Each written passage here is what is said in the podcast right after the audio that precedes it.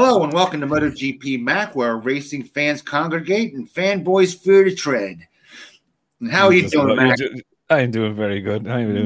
You just really love saying that, don't you? Yes, I do. I got that screw. I'll tell you, fanboys, not fans, folks, but the delirious fanboys, they're like cancer to racing. They really are. And I went over that thing, by the way. Yeah, Kawasaki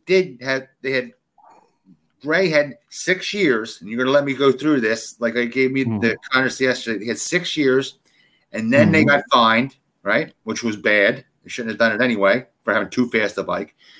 Mm-hmm. Now, on Ducati's side, they didn't even start driving the bike. They said, get this, they didn't turn a wheel. They said, we heard your bike's too fast, right? And if you don't turn it down, you're going to get a penalty for being too fast. They went 4 races, got hit. Right? Now, they both have a fine, a penalty that they shouldn't have. Now comes this 2 years later, right?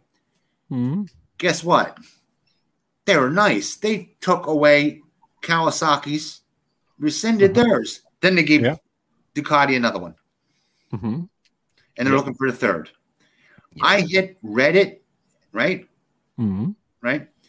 And what I didn't realize, I hit Reddit and these other stuff, the Facebook. Don't quote Reddit, right? Because that's like the whorehouse of. Oh, I know it's the whorehouse, right. Yeah, I do not. It's so Facebook, but for this, no, that's even worse. That is even worse. There's only a couple of places, Jake, that you trust. No. This isn't about information. I know they'll tell you the sky's purple, right? Yes, but the disdain over it was. Hundreds literally going, Dorna is going to try to put, is going to give them fines until the Japanese win. I mean, over and over and over. No. Right. Firstly, no, they want them. They do not want them to win. I'm sorry. You got to know that. Yeah. One second. So Dorna did fine a Japanese team and they did impose penalties on a Japanese team. Right. Which is Kawasaki. Right. Now, they have given... So, my point there, Jake, is that they, with Kawasaki, they put in the mechanism of how they're going to try and restrict people. So, now they're just hitting people over and over again. This very same as in... They're only hitting the Euro brand, though. They're not hitting the Japanese brand. Well, to be fair, they were hitting the Japanese brand when the Japanese brand was winning. Yeah? They let him go for 6 years before he hit him once, but they shouldn't have done that. Jake, Joe, that's fine, but realistically, while they let him go for 6 years, then they put in the thing. Now they have to use it. They can't not use it. It's part of a race. We did it together. This, trust me on politics. I'm good at politics. When they did it together, right, to say, look, we're not being bad. We're being even-handed. That's why they gave both of them the same penalty when they first came out. They gave them the same penalty on the same day, the second day they come out. Politicians do not want to look bad. That is their number one goal. They'll sell their soul not to look bad. The mechanism was there, and now they're using the mechanism that they put in. They can't, or they could not. Like if the Honda, let's just say the Honda decided to turn itself around, right? And by the way, they gave both of them fines for being too fast. But then again, who's the fastest one actually? Honda. Yeah, but no. They never got anything. You're talking about who's the fastest one down the straight line, right? Yeah. That's the Honda. Yeah, fine. Fair enough. The fucking thing won't go around the corner. But it doesn't make sense. When you give a fine, it says you're too fast, and then somebody else is faster than you. I would always go that they're not going as in you're too fast down the straight. They're going, you're too fast by the stop clock. Guaranteed. It's the only one. Tell me that you can't see that they're not. They're for the Japanese and against the European. They want the Japanese to win. They're old. Do I think Honda are in bed with Dorna? Yeah, in multiple levels. Yeah, and they always were. I have a story about that later when I was a kid. Jake and I have explained this too. This is the exact same in every level of motorsport. Manufacturers are in with the committee. FIA, Joe, in Formula One is Ferrari International Assistance, right? Oh, I know Ferrari you're saying have veto, and I would think it's the same. It's the same with Honda and and Yamaha and a lot of these ones, right? You look at Williams Racing for Formula One, right? They get a special allowance because they're a historic team. No. Oh, yeah. I'm not saying it doesn't happen in car racing or in boat racing, probably. But in this case, this is what they do. They're up. But it's everywhere. But they have the mechanism in place. Do I agree with the mechanism? No, I don't. Do I like the way that they're doing it? But saying that, right, they gave Kawasaki back their revs, and Kawasaki are not fucking using them. Go research that. Oh, yeah, I know. They said they're not using the revs. Well, they just turned it off. They just gave it back to them. What? Yeah, but they're not using the revs. Why are they not using the revs?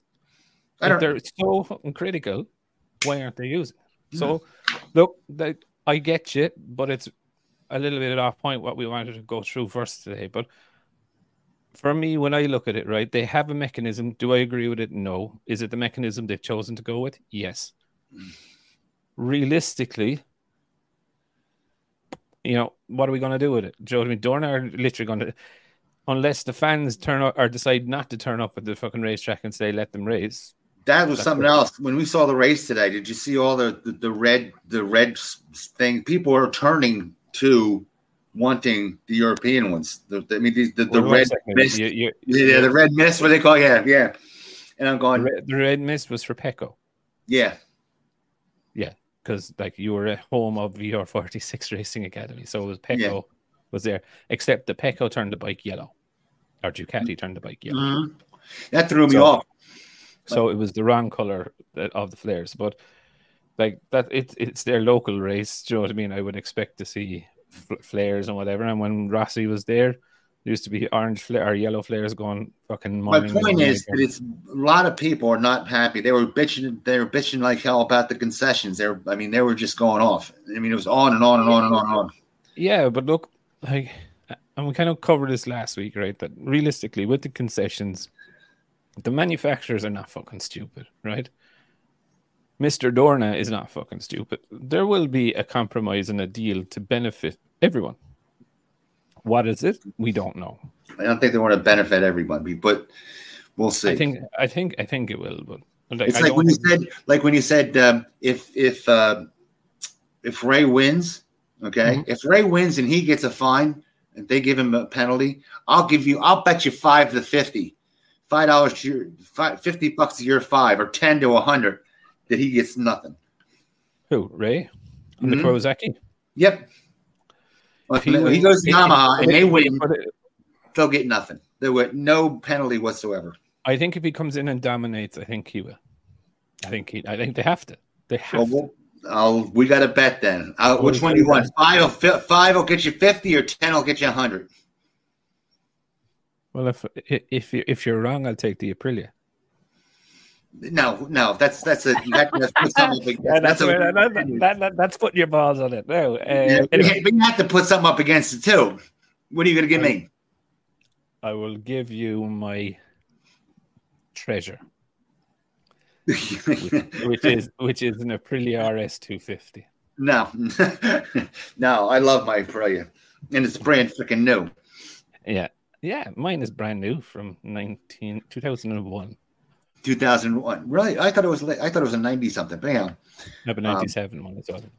But my point is, it's they better watch their ass being as old as they are and not going the same path that they always are. You know, old people, they start to get into a rhythm. They don't change. Yeah. But look, we wait and see anyway. Right. Good morning, Mr. Martin. He stepped up to the plate today, didn't he? Yes, he did. I called it too. I'm on a roll. Yeah. And just so people know, we're filming this on the Sunday. We know the test is on Monday, so but we might talk about that Tuesday or Wednesday. We'll see. We might do a surprise. Anyway, so Jorge Martin, he looked really, really good. I loved his comment at the end that he's like, there's no pressure on me to win the championship. I'm in the satellite. It's real fuck you, Ducati. It's really like, woo, you know, you're better than the wrong fucker. But yeah, I think he looked very well. Now, saying that, he wasn't too far ahead of Pecco, who was like, I saw Pecco, not personally, no, but I saw Pecco going in on Thursday, and I was paying particular attention to his right leg because where he was hit on the knee, it was his knee puck actually saved him, or his knee slider. And where he was hit on the knee, you could see he couldn't bend his knee at all. So like he was walking and the leg was straight, right? And then fucking 10 minutes later, he's like, Pecco was past his medical. You're like, how? Like, you know, like, definitely, like I know any fucking medical tests that I've done here for racing or whatever, right? If you said you had a bad arm, they would test that fucking bad arm, right? And they would make it. So, like, I'm assuming Pecco's going to go in and he's walking with the leg straight, right? And they're going to make him fucking squat, right? Bend the fucking knee, right? 10 minutes later, Pecco's fucking past. I was like, oh my God. You know what I mean? What is going on here? So, like, well, remember when he broke his leg? Right? Yeah. You remember when he broke his leg 2 years ago and he rode and he came in second? I was like, I thought, Jesus Christ, this is happening all over again. But yeah, look, like Martin, what I was more thinking, like Martin Good, right? Don't get me wrong, he was really, really good. But I wonder if fit Pecco, like Pecco shouldn't have finished it. Right. He shouldn't, like he shouldn't, like, feel it, like, look at Aleix Espargaró today. He had a bad tumble into the gravel on Saturday, right? Mm-hmm. He was just like, you could see he was wincing. You know what I mean? He was sore, and like he was down the grid a bit. Do you know what I mean? And like whereas Pecco, he was fighting. Like he was fighting fucking hard for the podium. Like, do you know what I mean? In the beginning, yeah, you ain't kidding. He was aggressive. Like, do you know what I mean? He was like, "Fuck this! I'm not letting him get away." Yeah, no, he couldn't pass him. Like he needed. He needed to be a little bit like Rossi. Like at the start of the race, he had to throw it up. Within the first two or three laps, he had to throw it up the inside or else Martin was gone. Do you know what I mean? Because he didn't have the pace. And I know we were texting throughout the race then, but like you could see maybe with about 10 laps to go, Pecco started, the energy started to go. And what he was saying is that when he would do his doctor's dangle, so put the foot out coming into the brake zone. Yeah, he was finding it very hard to get his foot back onto the peg. Yeah, I know about that. You know what I mean? So it was. So he was. It wasn't numb, but it was just like it just didn't feel right, and he wasn't sure. And like fuck it, but like for me, I thought he was spot on. I thought Bisecki was quite respectful actually, especially with passing. Bagnaia with the two times that he did do it, you know what I mean? I thought they were very safe passes. Yes. You know I mean? Yep. And I do think Pecco gave him a bit of space as well, especially in today's race. That last pass, I think he just gave it to him. He knew he was fucked. You know what I mean? Yes. And it was like, is he going to waste time? Let Danny catch him earlier than he did, fighting him. So I think at the beginning of the race, I actually didn't want Pecco to pass Martin. Thinking of human nature, I thought if he passes him now, right, and then the painkillers start to wear off and everything starts to get stiff, then he looks back and goes, "I'm not going to lose the position. Hugh's going to go down." That's what I thought. I said, he's going to be a calmer rider in second than he is in the lead. But like if you look at it by last Sunday afternoon, right. We all thought that he wouldn't be here for 3 or 4 more races. So even where he is right now, he is, you know, he's in a pretty good spot. Now, I suppose Bisecki was good as well. Daddy Pedrosa, oh my fucking God, what an absolute legend! Yep. But I mean, it was just like there's where his petite size, right, comes to an advantage. Some real small guys like that, they can hold that. How can I put it? They can stay in shape longer and stay nimble. Well, I definitely believe, right, and this is just me now. I believe when he turned up in Jerez,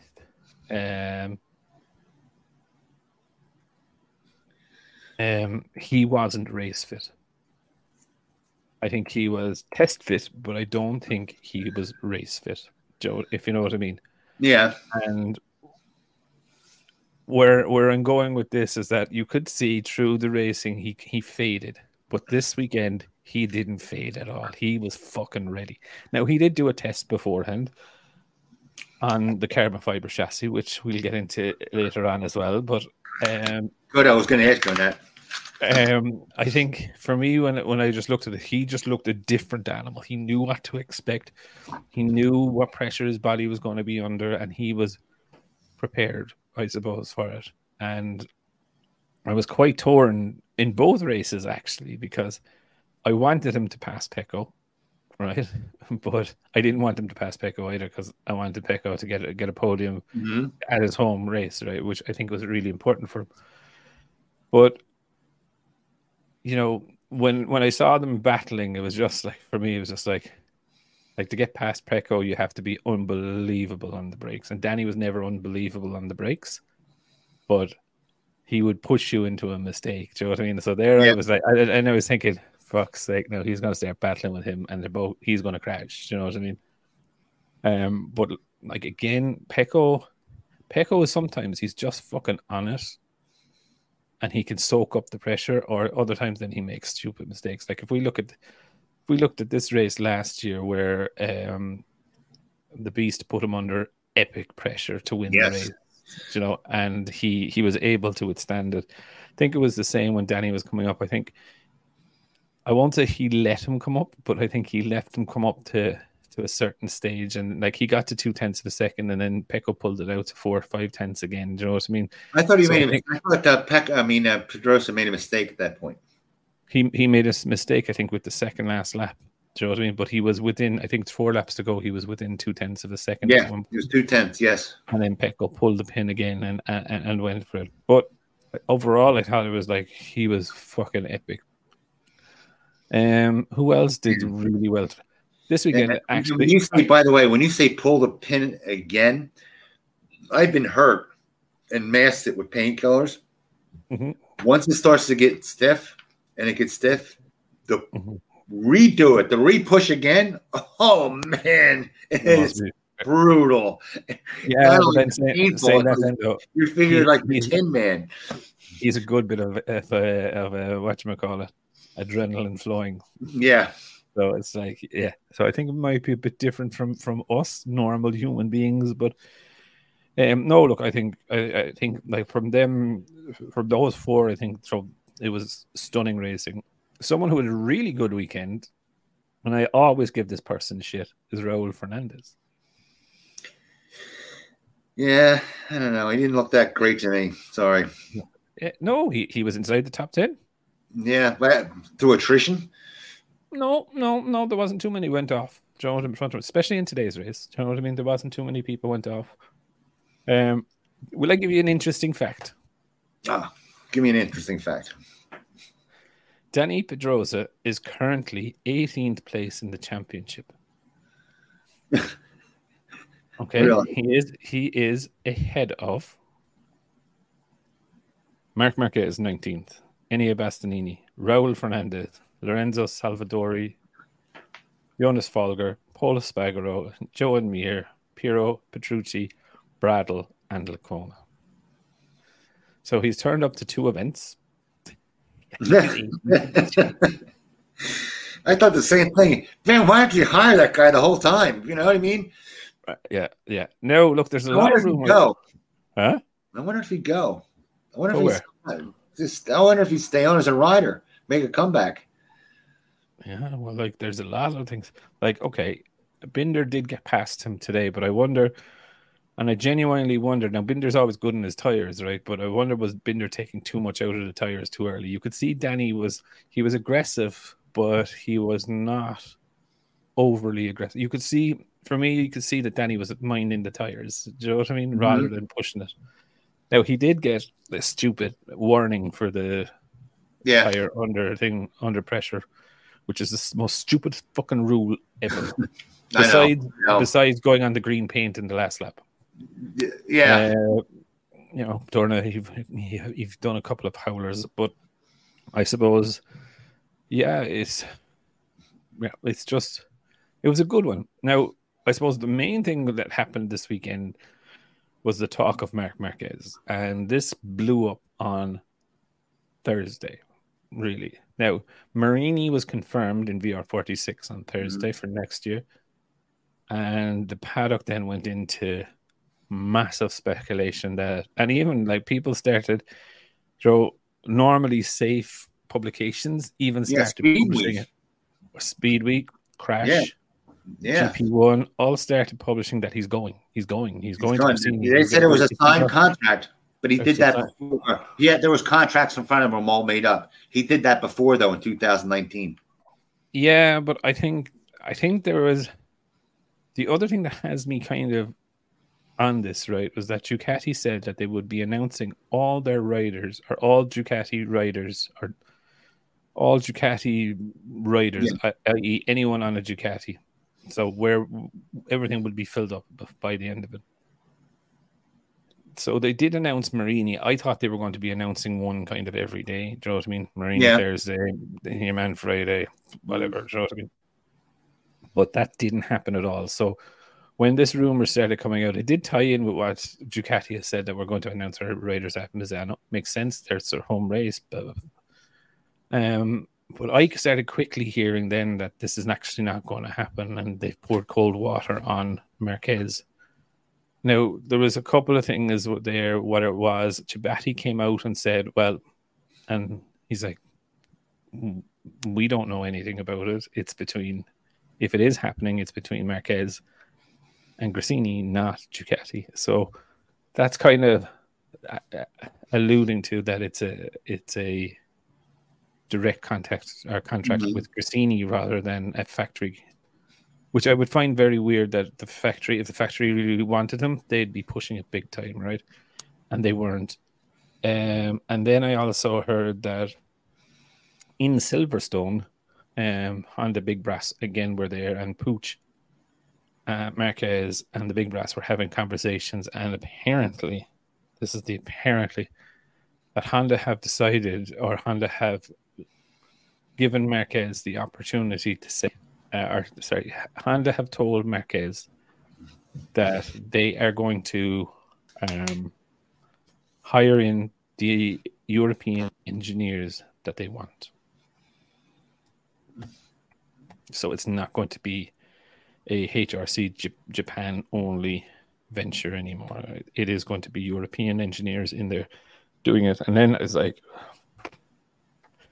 is that just a fake promise or whatever? And like, I still maintain, and I said this last week, I don't think Marquez is going to sign anything until he throws the leg over that Honda tomorrow or on Monday. He's a strange duck. And see where it is. Now, I do find it very, very weird, right, that there's no correlation, or there was no sharing of the data between what's going on in Bradle's new bike. Because Bradle had the brand new Honda out testing. Yeah. But he was using it at this meeting with the 2023 engine. That doesn't make any sense whatsoever. Yep. So what that tells me is that the position of that, or the mounting points of that engine are going to remain the same. Now, if the mounting points of that engine remain the same, is the position in the frame similar enough to what they have? Now, I did see the frame, was having a look at the frame. There's a blend of the Calyx and the Honda frame in there. So it'll be interesting to see what happens. But tomorrow, I think, is a big day for Honda, because if he throws the leg over and doesn't like it, I think he will sign that Gresini contract. If he does not like it, or he does like it, I think he's going to stay faithful to Honda for another year and say, okay, like, he's not going to re-sign early with Honda next year. 110%.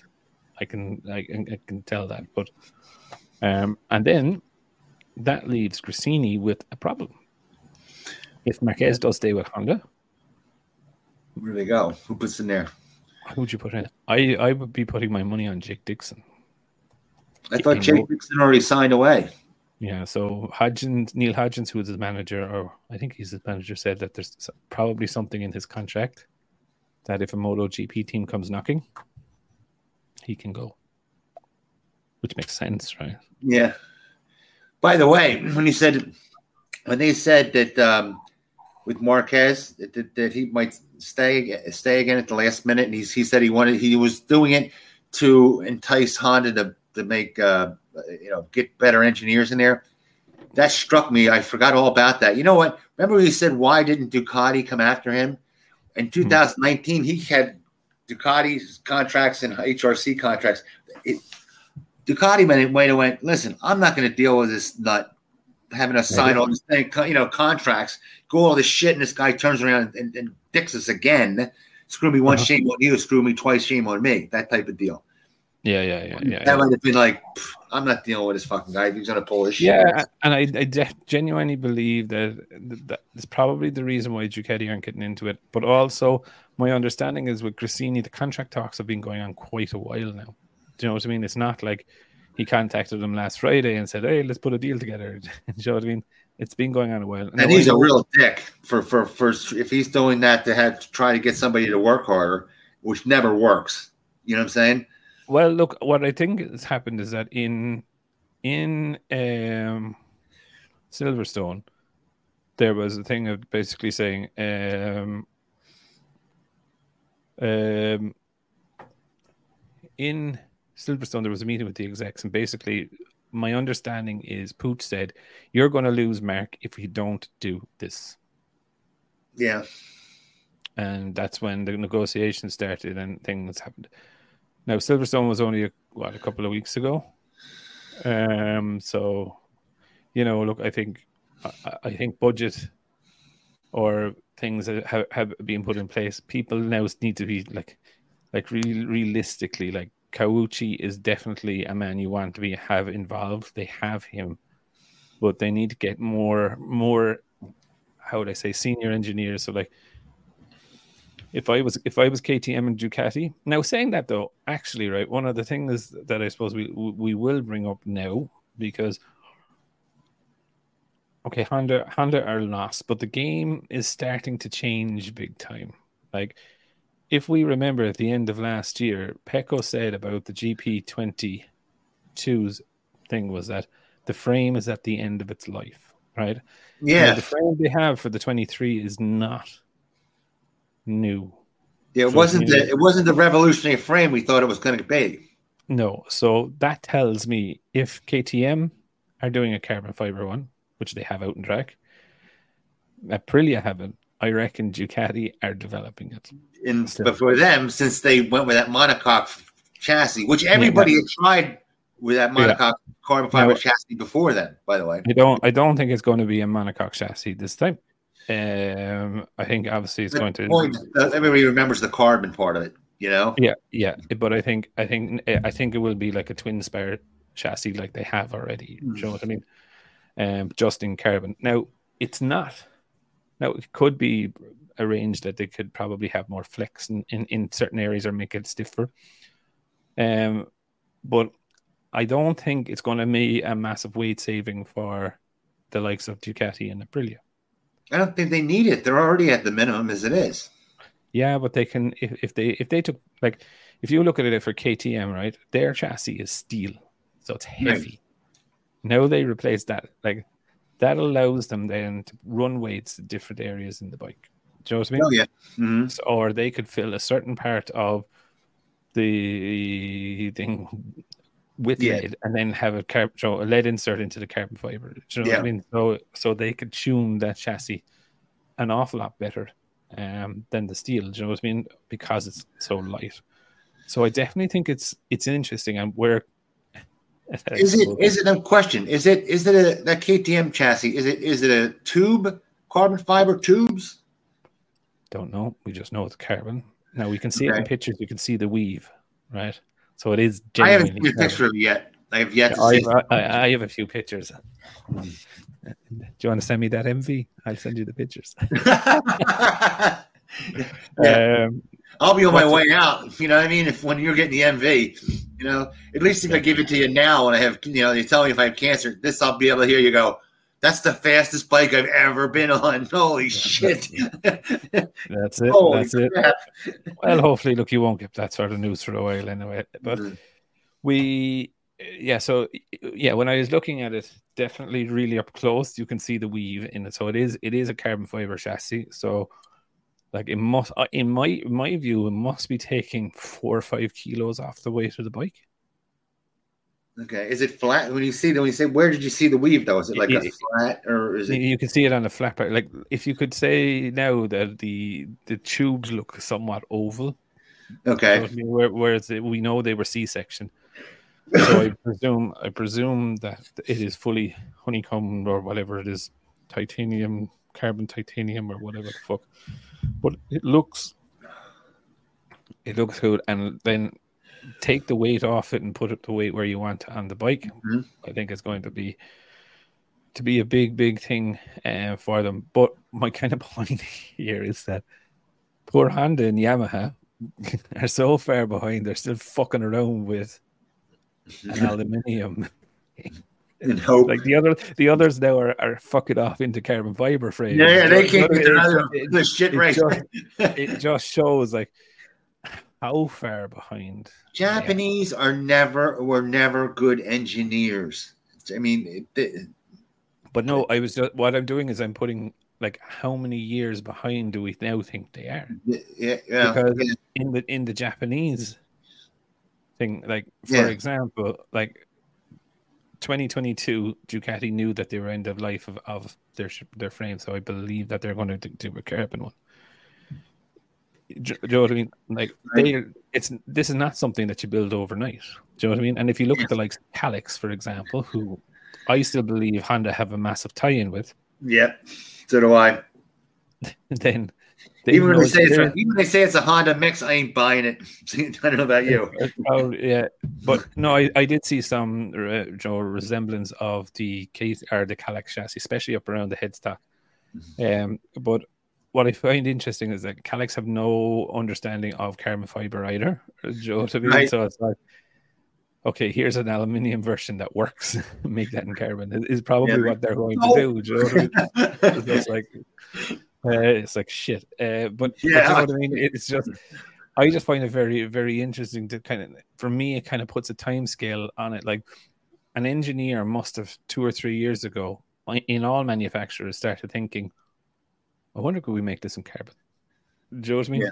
What would we need to do? And they're like, before Danny's bike hit the track, I would probably estimate that there's at least a year of development got into that, and then there's at least another year of pre-development, of speccing, testing, do you know what I mean, all this designing, because it looks exactly like their current one, do you know, well, little differences, but you know, it wouldn't be easy to spot. Crayfar spotted it, and he shared some pictures, so it was. I just think it's interesting. It gives us, for me though, it gives us kind of the timeline. I think that Honda and Yamaha are probably about two to 4 years behind development wise. Now, saying that, we only have 23 is gone, so we've 24, 25. So we only have they've 3 years to catch up, about 4 years. Joe, I mean, so it's going to be an expensive run for them. Jack Miller is in big trouble, I think. Big, big, big trouble. You really think they're going to kick him for that? No, what I genuinely think is that if things keep going the way they're going, yes, 100% they will kick him. Like, he is down in 14th, 15th place. Yeah, everybody yelled at the Ducati when they let him loose. When they let him loose, he was 12th, 13th. Then he got better after that. Then he was an asset. But before, or Martin, he just said Martin. You know, he's in a high. You should have picked me. But when Martin was when the pick came between him and Anaya, he was coming in 12th, 13th. So you know. Yeah. Look, I think it's. No, I think he was a top 10 rider, right? Overall, if you look at his performance, yes, he did have dips and stuff like that. But you can see something has happened in the bike, and now he's chasing the bike, if you get me. And that's never a good thing that you're chasing the bike. You know what I mean? Is it down to confidence? And like what he did say this weekend was that his issues from last weekend's race in Catalonia and this weekend's race are two different issues. So he's definitely chasing the bike and changing settings, more so doing like shotgun settings, hitting and hope. And like, no one's expecting Jack to be a top five rider all the time. Do you know what I mean? Yeah. They're expecting him to do really well in the sprints where he can fucking burn the tire, not really worry about it and just go, right? In the long strategy races, you know, top six, top seven, they'd be happy enough with him inside there if Binder is up towards the front. But if he's outside, like if he's outside the top 10 constantly on that KTM bike, they'll dump him for Acosta 100%. They'd have to. And Miller, by his own admission, he says, "I'm not a very good, you know, setup guy." So, if he has a problem, didn't he find that last setup by accident? Someone was talking. Remember they said he tried it. Yeah, he said, "Do this. Just try it for me." Shits and giggles, you know. And he went out and it worked. But he was like, "No, it's so far off from what I do use now," and it worked. Anea is another one that says, I don't know shit from Shinola when it comes to setup. So I'm starting to think Anea is going to – this is his last hurrah. Who, for Bastianini? Yeah. No, I think Bastianini will be all right. I think Ducati will be quite loyal to him and write off this year. But I think – a lot of money to write off. It is, but look, what can they do? For me, when I look at it, like Bastianini, like it will be interesting, I suppose, to see how he can come back from the recovery of this one. We know a similar sort of injury to Nakagami, and that took months to heal. So, like realistically, he's looking for 2024, but I think Ducati will get him back, get him race fit, and then see what happens in 2024. Like if Martin finishes in the top three this year and is performing well, I think... How many races do we have left? I think it's 8. Is it? Or 7? I think 7 races. Yeah, 7 races. I'll tell you what, Martin, if Pecco doesn't heal up fast enough, Martin could challenge for the title. But like you say, when you see... Pecco looked stronger than Martin, even injured. You looked at it and went, "He's faster than Martin. He's just injured." You could see it. Yeah. Like I think with Pecco, I think raw speed, Martin would be a little bit faster. I don't know. Pecco will be.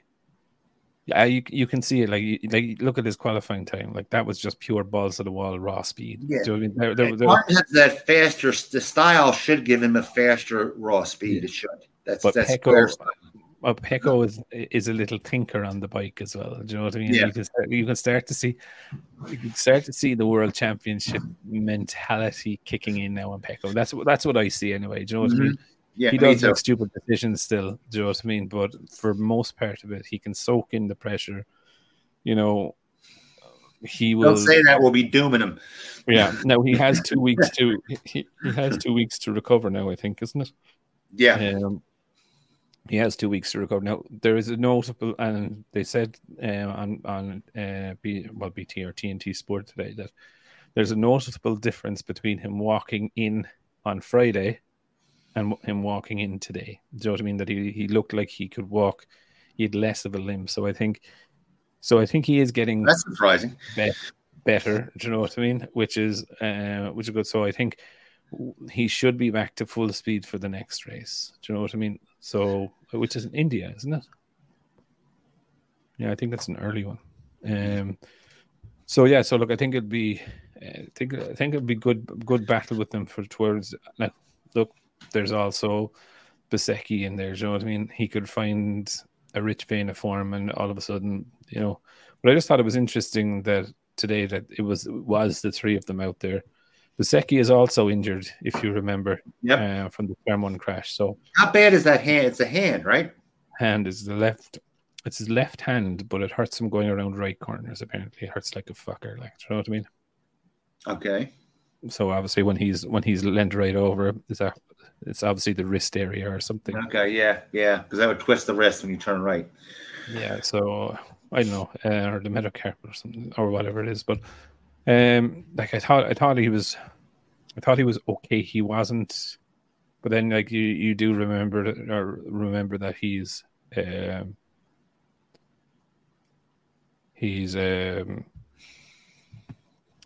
I suppose. So yeah, Miller is in trouble. Like if he doesn't snap out of it, KTM are not the nicest when things are going wrong for you. So yeah, you know, there is a bit of history there that you could. And now, do they have the fifth bike? No, I didn't think so. Because Dorna said we want less bikes instead of more. Dorna had kind of said, yeah, look, we'll sort something out for a fifth bike. And then they started acting the bollocks over the concessions. And then Dorna was like, gone. Do you know what I mean? So there was an understanding. My understanding, even though Dorna is saying there was never an understanding, but so that definitely means there was. Right. But dear Dorna, put ashes in seats and leave it there. That's all you should do. That's it, Joe. Look, like now, look, I suppose there is that saying, and I know you'll hate it, but you know, whether the bike comes down the road into turn one at 200 miles an hour or 227, the person at the side of the track's not really going to notice. Oh no, I totally agree with that. What I'm saying, my point is, it's like having a baby. You can't stick it back in. They can bring the regulation. Once it's 257, everybody wants to have their cake and eat it too. They want it to go 257. You know, so I know that, but my point here is all I was saying is that is it 24 or 26 bikes coming down the road? You don't fucking really know. No. So if you're in turn one watching it, there's a fucking shitload of bikes trying to fight for a small bit of tarmac. Do you know what I mean? That's all you know. Do you know what I mean? But why can't they stick at 26? Christ, they could go 30 bikes. It's not going to clog up the. As long as they're all competitive, it's not like you're not just so they're not lapping each other. It's fine. Yeah, but look at your man, fucking the scientist for Honda. He didn't even qualify. He was outside of the 105% rule. No, I totally agree with that because I remember the days when you used to have guys lapping. I mean, but Honda put time and pay for. I'll tell you all about that one. Them days, Honda put a rider on a bike that couldn't qualify. Now, this guy is fucking fast, right? He was one of the riders that won the Suzuka 8 Hours, right? And he couldn't get within 6 seconds. There you go. So Japan's gotten beat up, even in production bikes. They're getting beat up all over the place. Ever since there's that collapse, they've gotten their asses handed to them. Now, I do find it weird, right, that Agora is not going to MotoGP next year, right? But Agora is going. He's also leaving the Indomitsu Moto2 team to go to Fantech Racing. Okay. Right. And Vietti, who is in Fantech Racing, is going to IO KTM. Hold on a second. Who's the guy that's picking up going to World Superbike? Isn't that one of the. It's Alex Lowe's, yeah. Yeah. No. Sam Lowe's. Yeah. Alex Lowe's is in the Superbike already. The Ducati. The Ducati. Yeah. The Mark VDS Ducati. Yeah. Sam Lowe's. No. World Superbike. Yeah. Sam Lowe's is going to Mark VDS Ducati in World Superbikes next season. I thought it was another guy named Agura or something like that. They were talking about going into the World Superbike. No, Sam Lowe's is going into World Superbike with Mark VDS. So the two Lowe's brothers will be racing in the same paddock again. What else is going on about? So Acosta, you die. Like there's enough. Like look, it is fucking very much so silly season still. Like I'm quite concerned that the Ducati haven't announced their full rider lineup. Right. Normally they would do it, right? So it means to me that there's still negotiations going on. I think tomorrow's test or Monday's test. Well, tomorrow is Monday. Fuck's sake. I think Monday's test is critical for Marc Marquez, even though he says it's not critical. So that means it is critical. How his feeling gets on. That's what he says. Yeah, Yeah, you can't trust the fucker, like, you know. I think if he sees any light of day in that bike, I think Cressini is gone. I think Cressini is just a backup, which, if it is, and they've turned down good riders, I think they'll be pretty pissed off with him, to be fair.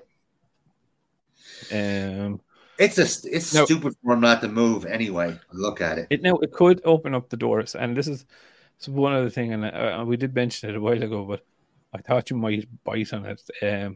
But who would they sign? Who would Grassini sign? The only person that I can think Grassini will sign is Mir. Mir wants off that fucking Honda. Like Carlos Parnat. Everybody wants off the Honda. The thing's like it's like the clap with two wheels. Yeah. Like Carlos Parnat said about Marc Marquez. He said Marquez isn't interested, and Mir wants out. Do you know what I mean? It's just fucking kind of tells you where it is, but the way and that's just the way they're writing. Like, but I think for me, I think that's the only one. Like, if Marquez doesn't go, I think Mir will probably slot in there. That's the only. When you say Mir now, with the progress that he's had or lack there of progress, he's like the kid that when the you pick him thing on the schoolyard, and he's like the last kid that nobody wants anymore. Yeah, Mir, come on over. I would say that unless the people like no, obviously inside the paddock, they've seen the progress of Pol Espargaró, and they've kind of learned that you don't become a bad rider overnight. You know what I mean? You don't become all of a sudden a fucking crasher. You know, Mir has had 2 years of crashing. Whereas if he gets a stable front end, not too stable though, because he got causes crashes too, according to Pecco, then he's Joe. But I think he could be in the running for it. But yeah, like tomorrow's what are we going to see tomorrow is just. Like, I know Cal Crutchlow was testing the Yamaha during the week. I know Danny was testing the KTM. I'm going to go over though Yamaha with you, but keep going a little bit. So I think tomorrow, I don't think we'll see anything revolutionary from the outside. I think they're going to be protecting an awful lot of their IP, except for Honda, because like everyone fucking knows what's going on there. We've already seen the bike this weekend. We kind of have a feeling.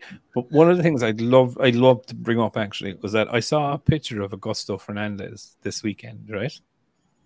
And we know that KTM put new winglets on the back of their swing arm, right? Right. The factory lads. He had them as well. Really? I thought this was fucking brilliant. Do you know what I mean? It's really... That's your boy, yeah. No, it's just that they're gathering data. Data. Do you know what I mean? It doesn't matter who's riding the fucking thing. Do you know what I mean? Yeah. Hold them on. Let's get an understanding of how these are happening. What are they helping? Do you feel it? Right. What's happening, Joe? What's happening at the, and I was just, and it was just like for me, I was looking as like if Honda could just realize what it doesn't matter whether your man is up the fucking front or down the back. Do you know what I mean? They're giving them these parts to test. And in the Honda, they don't seem to even have continuity with their testing. It's like one time he gets it. It's like, wait. But no bike is the same. Yeah, the bikes aren't all different. So it's screw up, fuck all. You guys should say fuck all for information, you know? Yeah, it's fuck all. You're getting fuck all information because every chassis is different. The components on the bike are different. And yeah, look, I just think it's... Look, I think they're making their own fucking grave, to be honest, you know? And genuinely, I start worrying about the likes of their major sponsor, who is Repsol. Now, I know there was a talk when Marquez was going to go away that he's taking Red Bull and Repsol and all of these with them. Right? I don't think so. No. Look, Repsol are with Honda, and I think when they stop supporting him, they will put a small bit of money always behind Marc Marquez, right? He's a Spanish rider. Yeah. Of course they will. So will Red Bull. So will, Estrella Galicia, you know?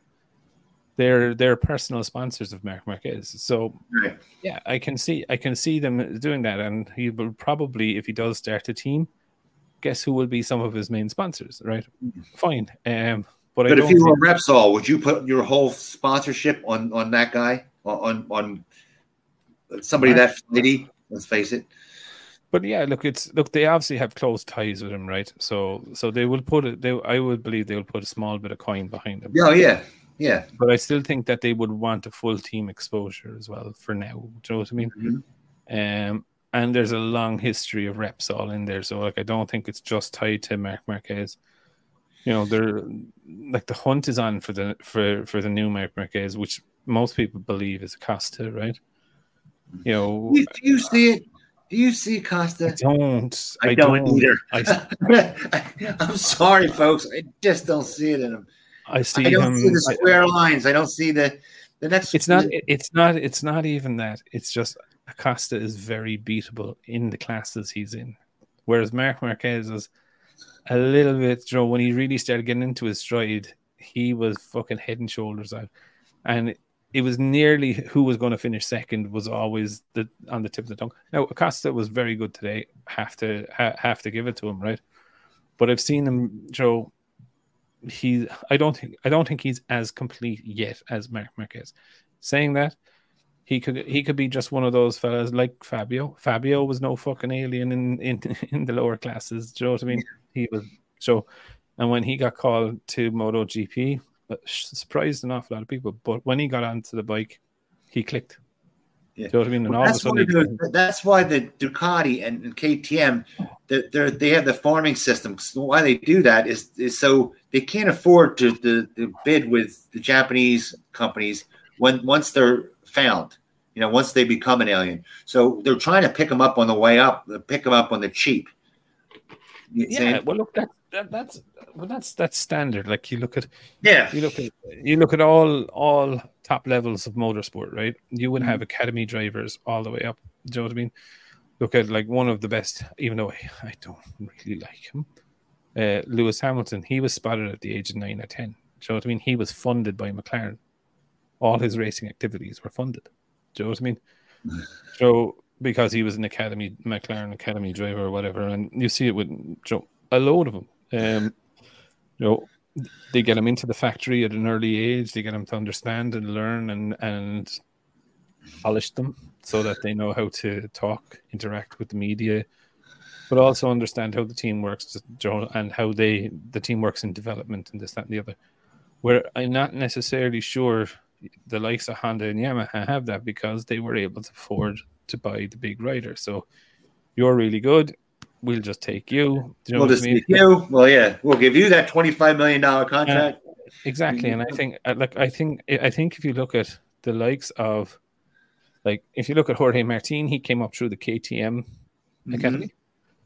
The Ducati bought him, I think, for something silly. I think they bought him out of his contract for like $500,000 or something. I thought it was 200. It was the price of the forks or something. Yeah, I think it was either 250 or it was half. 250. That's the number. Yes. And then they And then they put up everyone else's contract to like $10 million or something to get them out. You know what I mean? Yeah. So, but like when you look at it, it genuinely does work because like if you look at three out of the four. I suppose you could put a four out of the top Ducati riders. So Bagnaia came through an academy, Martin came through an academy, Bezzecchi came through an academy. Do you know what I mean? Marini came through a thing. So when you look at it, like there is extreme value in finding young talent that you can mold and shape. Let's call it. Yep. So it's a big investment. That's why KTM is so hot to put them in MotoGP. They don't want to get another Martin situation. Well, look, like he was very clear with KTM. He's like, you put me in MotoGP this year, or I go with another manufacturer. Yep. Right. So that tells me he was out of contract. Mm-hmm. He was free to leave. Do you know what I mean? Or B.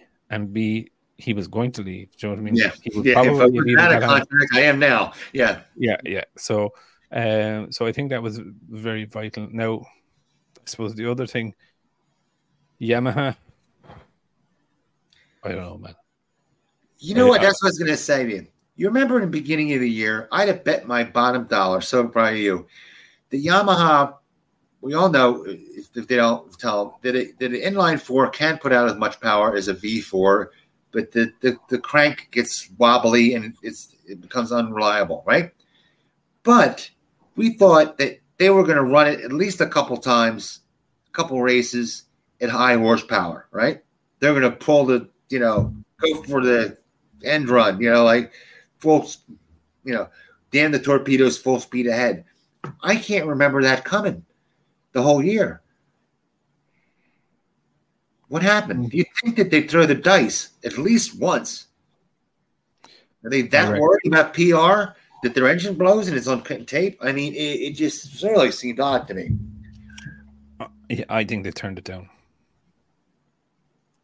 I think they've turned the power way down. Like, he's gone back.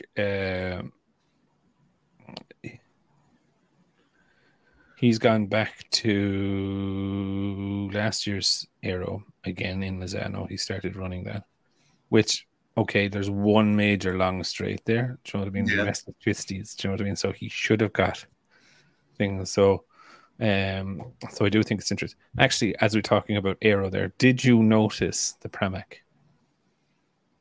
Bet you didn't. What? Pramac have gone to the teardrop downward ducks.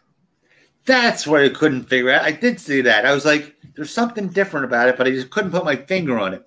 And there's a load of pictures online and on the TV at the time where you can see how the duct at the front end of the front wheel is working to drive the air into that duct. It is fucking. But you could only see it with Martin because he was so far over. You could see out the two holes at the end of the teardrop as well. Like, it was just, I was just like, yeah, every other fucking team now really understands how the front end and the middle part of this is working. You could just clearly see it. Like, so it is actually, but like what you could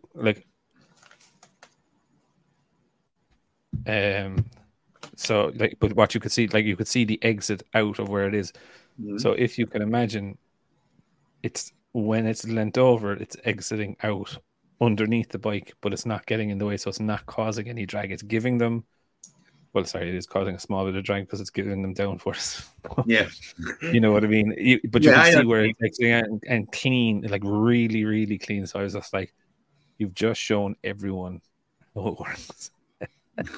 So now everyone's, no one else is actually using that system anymore. So, but no, I just thought it was weird, but. Binder, I have to give it to Binder as well today. His race was fucking brilliant. Like, I know he crashed, but he passed Franco Morbidelli for 14th place by the end of the race. By the end of it, you're just like, for fuck's sake, like, Yamaha. To be honest, it's making me a little bit ill. You know what I mean? I just don't understand it. I thought, why don't they just crank it up to see what the hell, just for some sizzle? You know what I mean? For advertising, for look, he's up at the front and he's giving it a shot. You know, that type of thing. You know, even if it's racing, they can blow up. You know what I mean? I think people will be, they're not going to, turn in their street bikes because they see it blow up once. You know, I don't know. Yeah. I think it's. Yeah, and I think it would be good for Fabio's psyche, it's like, be okay. At least I'm up. I was running at 5th or 4th or something for what, a little bit. I see some progress for that day. Yeah, I'm getting very used to looking towards the bottom half of the table, right? To see them, and it's just like fucking heartbreaking to see. And look, even Honda, right? Like, it is a historic brand in the way of racing, right? And I like. Whatever about how the corruption and the politics and all of this, right? It is a major brand. Whether it's fucking self-inflicted or whatever, I personally hate seeing them. They were good when Mr. Honda was around. I hate seeing them down there because I'm like, they're a major brand. They're a major part of motorbike racing globally. Do you know what I mean? And it's just a shame that they're caught sleeping. Now look. It is on them, that's fine, but it's just not a pretty sight to be seen, in my view, to see them struggle, right? And because for me, when I look at it, it's actually the riders that I feel fucking sorry for not mainly the brand, right? But like, I feel bad for the race team. I dislike, and you know, but I hate the damn executives. The executive, their business tactics are, you know, like a snake, all right? But you always want the racer to do well. You always want the race team to be competitive. But I think they're hindered by the executive decisions. I think that's killing them. Yeah, I think so too. I just, yeah, look, I think, and I look at the riders, I look at the teams, it must be completely demotivating for the teams due to a situation that's out of their control. And look, yeah, I just think for me, when I do dislike seeing them there. Now, if they're there on merit, which they are, that's fine. So I don't want concessions either. You know what I mean? They need to get back into sorting their shit out. But I just think... Even for the fanboys, they don't realize it. If they have to pull themselves up by their own bootstraps if they're going to make out in the future. If they don't, they're going to be back in the same situation. You know, as soon as Marquez leaves, or if they get fat, whoever they get goes down, they're back in that same situation where they get exposed for weak engineering. So why not have them build themselves a good base that's going to be lasting?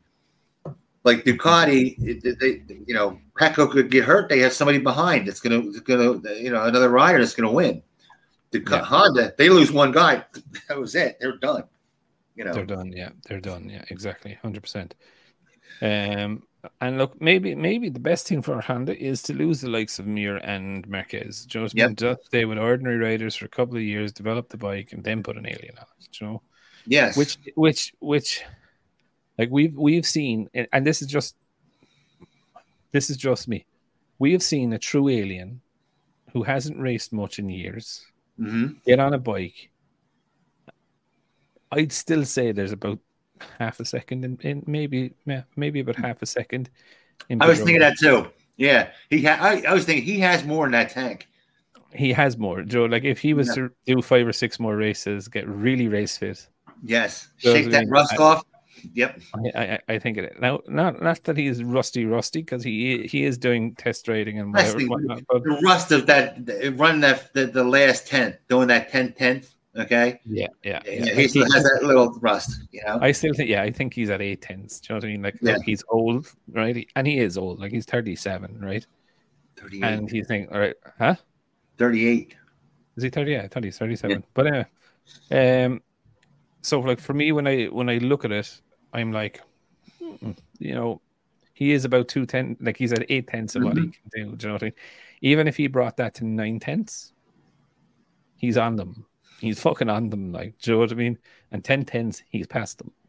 Do you know, that's the way I was looking at it, and I was just like, God. Now, is there like, I suppose it's very easy to stay in the heyday of the competition, right? Like the way I put it. And it was discussed the other day, but the way I put it at this is that the top 5 consistent riders in the early 2000s, just say, for instance, like, were they faster than the guys right now? I don't think so, right? It's kind of like the level of competition is still the same. Do you know what I mean? Mm-hmm. They're still the top 5 riders within it, you know? Was there more aliens around? Yes and no, right? Because I think when you looked at the likes of, say, Rossi and Marquez and all of them, they brought people to another level. Do you know what I mean? Yeah. So, like, Lorenzo trying to catch them, when Lorenzo came in, he had to step up a level. You know, he was already fast, but he was a crasher. Do you know what I mean? Then he had to learn how to be very fast, but not crash. Do you know? And I think it developed aliens into, like, they had the wrong... He's going to be kicking himself, though, and thinking back that he could have taken the Dovi's spot. If he'd had Dovi's spot, he'd have had the title. On the Ducati? Yeah. If he went to Ducati that time, yeah.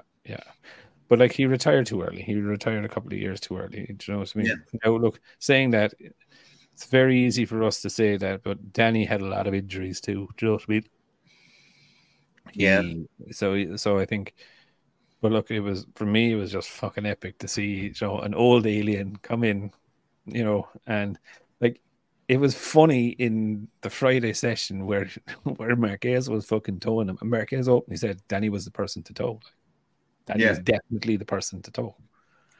If that rest helps, just like boxers again, they're almost parallel. If you'll do a much better with a guy that has stopped, taken a break, and hits 38 than a guy that's never took a break and is 38. Yeah. There's little wear and tears in your body from never stopping, never giving your body a rest. Right? Yeah. It shortens your lifespan or physical span. He's taking that risk. I mean, taking that rest. You don't happen to watch UFC, do you? I have to give a shout out to a fella, Sean Strickland. Give a shout out to Sean Strickland. What a fucking legend of a man. Do you know what I mean? No one gave him a fucking shot. He was like -400 underdog or something like that. Then he went out and he won the belt. He fucking boxed the nose off her. Well, yeah, I was gonna say, I always wonder why the boxers don't, because they can't box. These UFC guys can't box, and you're going, all you gotta do is roll, bang, bang. Oh, I must got arrested. But anyhow, I'll tell you about that. That's all. But yeah, Sean Strickland, what an absolute fucking legend. No one gave him a shot in the hell, and he went out and he fucking beat the shit out of him in your man's home country and all that. And he wasn't even supposed to be fighting him. He was standing because the other fella pulled out or whatever. So it was just like, look. But a legend of a guy, mad as a fucking box of frogs, but fair play to him. Anyway, right. We'll wrap it up there for this week. We'll try and maybe do something during the week, Jake, just to talk about the testing session. We will go from there. We'll do something after the test, and then we'll have to shoot the other one early because I'm actually bringing my little fella next weekend to a football match in the UK. Oh, that sounds good. Family first, bud. Family first, exactly. Anyway, thank you everyone for watching as normal. We will definitely catch up in the comments. And looking forward to the test tomorrow. Today. Yes, I am. It's actually today, but we're filming it. Anyway, right. Peace out, everyone. Have a good one.